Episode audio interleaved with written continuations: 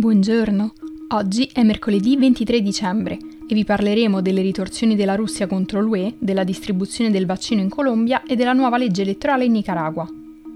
Questa è la nostra visione del mondo in 4 minuti. In risposta alle sanzioni alla Russia dell'Unione Europea per l'avvelenamento del leader dell'opposizione Alexei Navalny, Mosca sta ampliando la lista dei funzionari europei a cui è stato vietato l'ingresso nel paese. La mossa arriva dopo che Navalny ha condiviso una registrazione in cui un agente dell'FSB ammette di essere coinvolto nell'avvelenamento e nel tentativo di insabbiamento nella vicenda.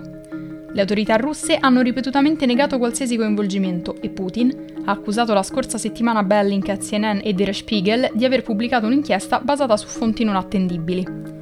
Il mese scorso i ministri degli esteri dell'UE hanno imposto sanzioni contro sei funzionari russi e un istituto di ricerca statale per quello che, secondo le autorità tedesche, è stato un avvelenamento con un agente nervino.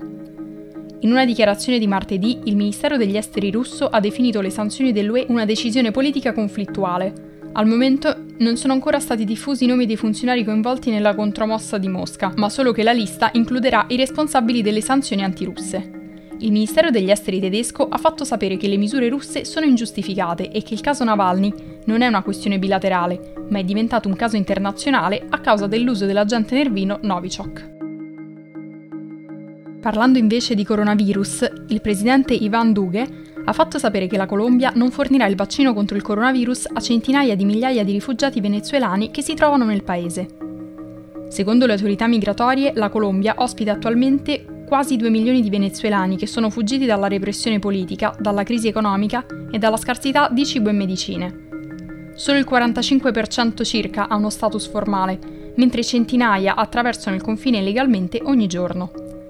Juan Viloria, medico venezuelano in Colombia e coordinatore della ONG Coalizione per il Venezuela, ha sottolineato che la decisione di non vaccinare i migranti non solo rappresenta una mancanza di solidarietà in un momento particolarmente difficile, ma è anche poco efficiente dal punto di vista economico, dal momento che le eventuali cure in terapia intensiva peserebbero molto di più sull'economia colombiana.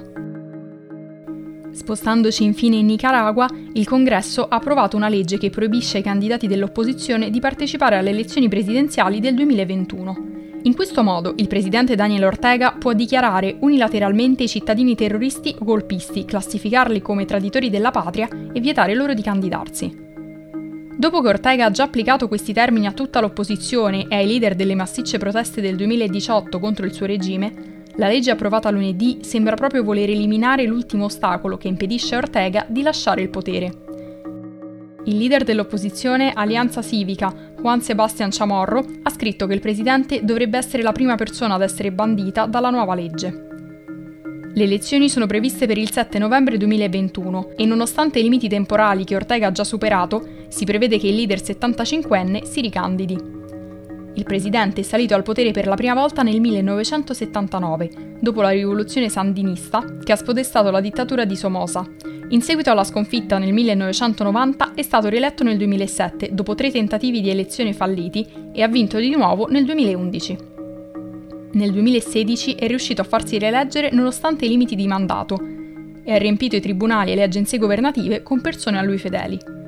L'Ufficio statunitense per il controllo dei beni esteri ha periodicamente annunciato sanzioni contro le operazioni finanziarie corrotte e i sostenitori del regime di Ortega. Il governo statunitense ha fatto sapere che sta facendo pressioni su Ortega per tenere elezioni libere ed eque e rispettare i diritti fondamentali. Per oggi è tutto. Dalla redazione di The Vision a domani.